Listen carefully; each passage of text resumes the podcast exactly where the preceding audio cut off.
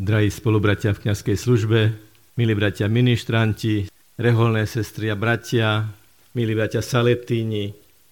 Zarezonovalo v poslednom týždni jedno také zvláštne slovné spojenie a síce odluka cirkvi od štátu v krajine, kde bezmála 3,5 milióna ľudí občanov tohto štátu sa hlási ku katolíckej cirkvi a ďalšie tisíce, desaťtisíce ľudí sa hlásia k iným cirkvám a náboženským spoločnostiam. Čo to na tej osobnej úrovni znamená odluka cirkvi od štátu, keď členovia cirkvi, ktorí v nedelu chodia do kostola, rozímajú, čítajú sveté písmo, vytvárajú spoločenstva, sú zároveň občanmi tohto štátu. Mnohí z vás, ktorí ste tu, tu na Svetej Omši, ktorí teraz tu počúvate Božie slovo a za chvíľu budete príjmať Eucharistiu. Mnohí z vás, ktorí tu vytvárate spoločenstvo a otvárate si srdcia pre Božie dotyky a Božie impulzy, pôjdete zajtra do práce budete vykonávať ako občania svoje zamestnanie, tak povedal by som profánne zamestnanie. My, kňazi, tí, ktorí pôsobíme v cirkvi, aj zajtra budeme v cirkvi, aj zajtra budeme robiť svoje aktivity, ale vy ste tí, ktorí pôjdete do tej drobnokresby každodenného života v dotyku s občanmi tohto štátu, s ľuďmi tejto krajiny, veriacimi, neveriacimi, pozitívne naladenými, negatívne naladenými. Povedané inak, to, čo dnes tu nadýchneme, to, čo dnes tu príjmeme od Ježiša, všetky tie pozitívne podnety k tomu, aby sme vždy, všade a za každých okolností milovali, to sa zajtra v každodennej praxi uskutoční tak tu akým spôsobom na tej individuálnej úrovni by sa dalo odlúčiť to, čo dostanem od cirkvy a to, čo ponúknem potom, tak povediať, štátu v tých každodenných aktivitách. To sa nedá oddeliť. Alebo inak povedané, pokus oddeliť to by bol naozaj tragický. Istým spôsobom to naznačuje pán Ježiš aj v dnešnom evanieliu. Robí výskum verejnej mienky. Za koho ma pokladajú ľudia? A odpovedajú mu, si jeden z prorokov, alebo si jeden z veľkých postav starého zákona. Tvrdia niektorí ľudia, si myslia niektorí ľudia, ktorý ožil, Aký je spoločný menovateľ všetkých tých definícií, ktoré mu hovoria, za koho ľudia pokladajú jeho, Ježiša? Že to nie je niekto nový, ale že to je niekto, kto tu už bol a znovu tu je. Znovu prišiel, ožil. Ježiš je geniálny pedagóg, je učiteľ učiteľov a vie, že najprv treba položiť tú menej náročnú otázku, tú ľahšiu otázku, tak povedať zahrievacie kolo a potom treba položiť tú náročnú a ťažkú otázku. Lebo kým je jednoduché hovoriť o tom, čo si myslia druhý o ňom, nie je až také jednoduché odpovedať na otázku, čo si o mne myslíte vy. Stoja pred ním, počúvajú ho, vidia ho, pozerajú na seba, počujú sa navzájom a vo vzduchu vysí otázka, čo si vy ty, ty, ty, ty o mne myslíš? A vtedy odpovedá Peter slovami, ktoré nám možno na prvé počutie neznejú tak radikálne, ale keď si ich rozoberieme na súčiastky, rozoberieme na drobné, tak zistíme, že to bola veľmi, veľmi silná, radikálna odpoveď. Ty si Mesiáš, syn živého Boha. Slovo Mesiáš znamená záchranca, spasiteľ, záchranár, ten, ktorý nám zachraňuje život, ktorý nás zachraňuje, naše telo i našu dušu. Peter hovorí, Ty si záchranca, ty si náš záchranca, ty si záchranca nás i celej spoločnosti. A potom povie, syn živého Boha. Skúsme si to ešte raz predstaviť. Ježiš tam stojí. Oni o ňom nerozímajú ako o nejakej historickej postave z minulosti, alebo o niekom, kto je prislúbený v budúcnosti. On tam je. A Peter mu hovorí, tí, ktorí si tu teraz s nami, ktorého vidíme, ktorého počujeme, ktorého vnímame, ktorý nás učí, ktorý nás posvedcuje, ty si synom živého Boha. Čiže s tebou máme Božiu prítomnosť, živú, účinnú, pôsobiacu Božiu prítomnosť. Bratia a sestry, toto je veľká výzva táto odpoveď. Viete, prečo som vám dával požehnanie s evaneliárom? Prečo som tých niekoľko gramov papiera obaleného v krásnom ozdobnom obale zdvihol a urobil s ňou kríž? Čo znamená toto gesto? Aby som vyjadril, aby sa liturgicky vyjadrilo, že to je živé slovo, to nie je len tlačiarenská farba, to nie je len krásny kriedový papier, to nie je len ohromná väzba, estetická, naozaj krásna. Ale to je slovo živého Boha, slovo, ktoré účinkuje tu a teraz. Keď tu stojím, keď počúvam to slovo, keď počúvam Petrovú vetu, ty si syn živého Boha, tak ma to pozýva, aby som povedal, pane, syn živého Boha je medzi nami, je v nás, hovorí k nám cez sveté písmo. To nie je úryvok z krásnej literatúry. To nie sú rečnícke cvičenia. To nie sú textové analýzy. Papež František vyzýva kazateľov, aby sa neuchylovali k takej analýze biblických textov, pri ktorej by sa zabúdalo na to, že je to živé slovo tu a teraz účinné a prítomné. Pre každého jedného z nás bez výnimky veku, spoločenského postavenia, vnútorného rozpoloženia, vzťahov má živé slovo niečo pre teba osobne. Lenže čo treba k tomu, aby sme z toho živého, požehnávajúceho Božieho slova, aj z toho dnešného slova niečo naozaj načerpali? Je počúvať to slovo s vierou. Boh je živý, ale ja som živý? Prišiel som sem ako živý veriaci, živo veriaci, kresťan, katolík? Ak prichádzame so živou vierou, ak sa stretne živý Boh so živým človekom, ktorý živo a s vierou očakáva, že tu a teraz má pán pre mňa niečo veľmi vzácne pre môj život, tak potom nemôžeme odchádzať z tejto slávnosti bez toho, aby sme si nepovedali, načerpal som niečo, mám niečo, čo som predtým nemal. A štát, v ktorom žijú živo veriaci ľudia v Boha, ktorý je stvoriteľ, ktorí chcú dobro premeniť na drobné v každodennom živote, v každom pohľade, v každom slove, v každej práci, v každom úkone, v každom rozhodnutí, v každej tvorivej aktivite.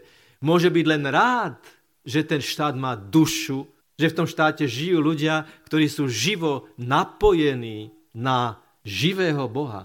Ak nepochybujeme o tom, že naše stišené mobilné telefóny sú spojené s operátorom, ak nepochybujeme o tom, že teraz tu okolo nás aj keď pozerám na strechy tých panelákov, na antény, na vysielače, na žiariče a tak ďalej, čo všetko sa tu prelína, aké rôzne signály by sa tu dali rôznymi prístrojmi zachytiť. Prečo by sme mali pochybovať o tom, že naše srdce od momentu krstu je online s Bohom v živom a účinnom spojení. Osobitnou dimenziou prítomnosti veriacich v štáte, v spoločnosti, profánnych aktivitách je nesenie krížov. Lebo tam vieme priniesť nádej. Tam vieme povedať slovo útechy. Tam vieme povedať, čo je zdrojom skutočného, osobitného, vnútorného pokoja, kde sa nesie kríž, kde sa nesie utrpenie. Možno ste počuli o tom, že sestry ktoré sa volajú krížové sestry, boli internované v Čechách a pracovali v jednej továrni kde vo vestibule bol kríž. Bolo také ocelové tečko, zvislé a na ňo bolo navarené priečné rameno. Kríž. A komunista, ktorý mal tieto sestry na starosti, keď si to všimol, povedal, žiadny kríž tu nebude, vypíliť. Vypílili ocelový kríž a až potom zistili, že to zvislé rameno je súčasťou konštrukcie budovy. A keď ten kríž vypílili, tak statika tej budovy sa narušila takým spôsobom, že sa už nedala používať. Jednoducho povedané, bratia a sestry, je prirodzenou, neodmysliteľnou súčasťou budovy nášho spoločenstva, našej spoločnosti, našich cirkví i nášho štátu je kríž, je utrpenie, je bolesť. My si síce môžeme povedať, že budeme silou, mocou naše kríže obchádzať. My si síce môžeme povedať, ľudia slabí, krehkí, že toto nie je kríž, že ja ho nepríjmam, že to nemôže byť pravda. To o mne nemôže byť pravda. Prečo práve ja? A prečo práve pri mne? A prečo práve predo mnou by som mal vnímať kríž? Lenže jednoducho, všetci máme tú skúsenosť. Bez kríža to nejde. A tak nás sveta Helena inšpiruje, aby sme kríž hľadali a nachádzali. Nemyslím to tak, že by sme mali vyhľadávať utrpenie, ale aby sme to utrpenie, ktoré prináša život, do ktorého sa dobrovoľne zapojíme, aby sme ho pomohli niesť ten kríž, hľadali a nachádzali zmysel toho kríža. Drahí bratia a sestry, kríž nás učí tomu, že sme pominutelní. Že nemáme veci v rukách. Za komunizmu sa spievalo poručíme vietru dešti. Budeme regulovať všetko, riadiť všetko. A jeden malilinký, očami neviditeľný vírus zavrel hranice, zastavil dopravu, totálne premenil to, o čom si ľudia mysleli, že môžu riadiť a mať absolútne pod kontrolou. Kríž nás učí, že nemáme všetko pod kontrolou, ale, a to je veľmi dôležité, to, čo môžeme a máme mať pod kontrolou, je, či do tých jednotlivých konkrétnych ľudských situácií prinášame ukrižovanú lásku. Totiž láska, ktorá by chcela vylúčiť kríž, láska, ktorá by sa chcela realizovať bez obety, neexistuje. Láska bez kríža nie je láska. Láska bez obety nie je láska. A obeta bez lásky, kríž bez lásky, nie je skutočne krížom. Každý jeden z nás máme vo svojom okolí človeka, ktorý nesie nejakým spôsobom svoj kríž. Aj si môžeme položiť otázku pre naše svedomie. Nie je v našej rodine, nie je v našom okolí, nie je v našich vzťahoch niekto, kto sa napríklad dnes cíti sám a ja by som mu mal zavolať? Ja by som ho mohol osloviť? Ja by som mu mohol aspoň trošičku pomôcť niesť jeho kríž? Ako málo treba na to, aby sme niekomu vedeli pomôcť. Nežijeme pod jednou strechou s niekým, kto trpí a my sme si to nevšimli, kto trpí a my sme sa ho neopýtali, kto mlčí a predtým nemlčal a my nezistujeme, aký má k tomu dôvod? Kto vyzerá zle a predtým nevyzeral a my sa ho neopýtame, čo ti je? Nech nás neodradí to, keď niekto povie, vieš čo, nechcem o týchto veciach hovoriť. Nech nás neodratí to, že ľudia, ktorí sú trpiaci, sú niekedy uzavretí do seba a tak veľmi prežívajú pochopiteľne svoje utrpenie, že sú unavení v komunikácii, komunikovať to ešte neznamená, že by sme nemali prejaviť záujem. Celkom na schvál, drahí bratia a sestry, idem na takú tú mikroúroveň vzťahov. Áno, nikto o tom nebude písať v novinách, lajkovať veľkými číslami na Facebooku alebo na YouTube. To nebude mať lajky, to nebude mať čísla, ale je to zapísané v Božom srdci. Boh vníma aj najdrobnejšie záchvevy našich vzťahov. aj najdrobnejšie kamienky mozaiky nášho života. Pomohol si niesť kríž tým, ktorí sú okolo teba?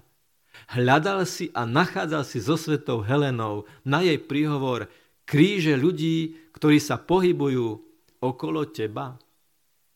Snažil si sa tým, ktorí nesú svoje kríže a nemusia byť veľké a dramatické, ale tie každodenné drobné veci. Snažil si sa do toho vniesť lásku, ktorá príjima, ktorá sa zaujíma, ktorá je verná? Poznám starších ľudí v Bratislave a okolí, ktorí vedia, že im raz týždenne niekto zatelefonuje. Vymyslím si, v stredu o 5. mi zavolá moja kamarátka. A to, že zazvoní telefon, povedzme presne o 5. A niekto sa ma opýta, tak čo máš nového, ako sa máš? Je ten maják v tom týždni. Je tu niekto, kto verne a pravidelne prejaví záujem. Alebo príde na návštevu.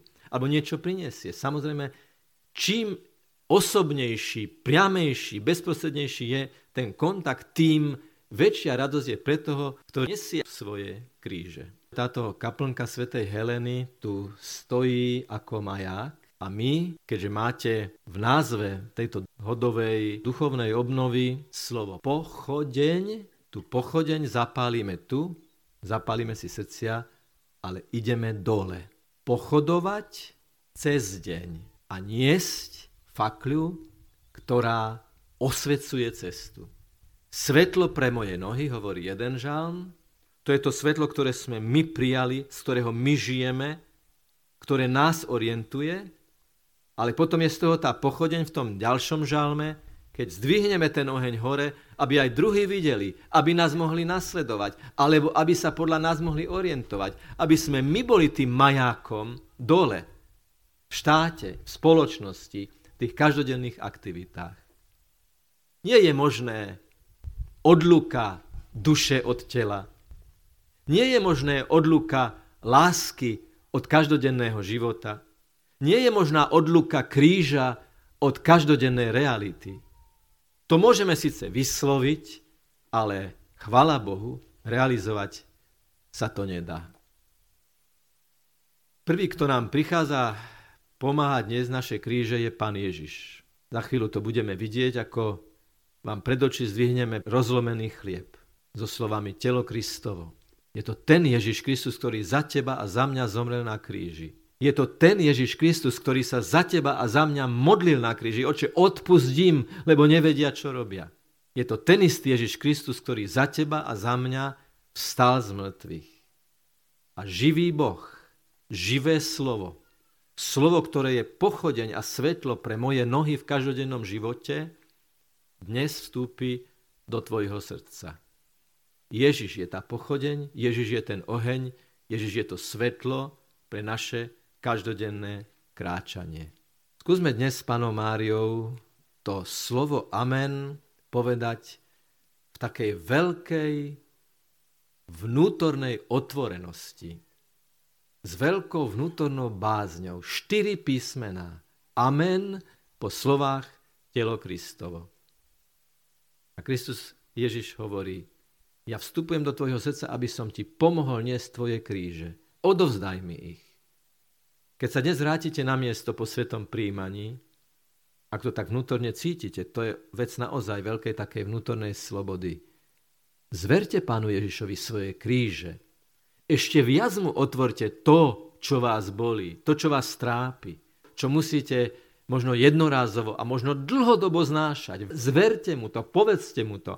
Veď si prečítajte v Evanieliu, že keď k nemu prišiel kdokoľvek niečo prosiť, nikdy neodišiel na prázdno a vždy odišiel požehnaný. Ale potrebuje to, aby sa živé slovo o Ježišovej láske stretlo so živou vierou, ktoré túto lásku prijíma. A odovzdajte Ježišovi tých, ktorí nesú kríže okolo vás. Poproste ho, aby sa dotkol vašich očí, našich očí, aby sme vedeli si všímať bolesti tých druhých, aby nás zdvihol, keď sme chromí, že síce vidíme, že niekto trpí a nesie kríž, ale nohy máme oťažele a nechce sa nám vykročiť, ako to urobila Veronika na krížovej ceste, keď nesli ten kríž. Niekedy sa nám môže zdať, že Situácia v cirkvi je taká, ako keď zhorela táto kaplnka. Že nemáme povolania. Že sa niektorých častiach sveta predávajú kostoly. A vyprázdňujú sa kostoly. Ale tak ako váš entuziasmus opravil tú kaplnku, že tu stojí krásna, ako nová, ako maják, naozaj, ako maják, ktorý nie je len budovou, ale má nejaké dejiny, má nejaký príbeh táto kaplnka, príbeh, ktorého ste súčasťou, tak dole, v štáte, v tom každodennom živote, tej každodennej realite, tých, ktorým sa zdá, že sa im rúca a zhára ich život, treba dodať nádej. Aj cirkvi. Lebo ak každý jeden z nás budeme v našom prostredí spôsobovať revolúciu lásky, ktorá miluje a ktorá sa obetuje a ktorá nesie a príjma a nachádza a hľadá kríž, tak príde nové vzmrtvých stane, budú kňazské a reholné povolania, budú manželia a manželky, ktorí si budú slubovať na celý život vernosť. A to začína už tu, už teraz. Či to naše amen pri eucharistickom príjmaní povieme s veľkou vnútornou otvorenosťou voči živému Bohu, voči Ježišovi Kristovi, ktorý prichádza. A to chceme vyznať vo vyznaní viery, to chceme vyjadriť pri modlitbe veriacich, to chceme priniesť na oltár ako našu obetu, to chceme, to chceme vyjadriť, prijať pri svetom príjmaní. Nech je pochválený Pán Ježiš Kristus.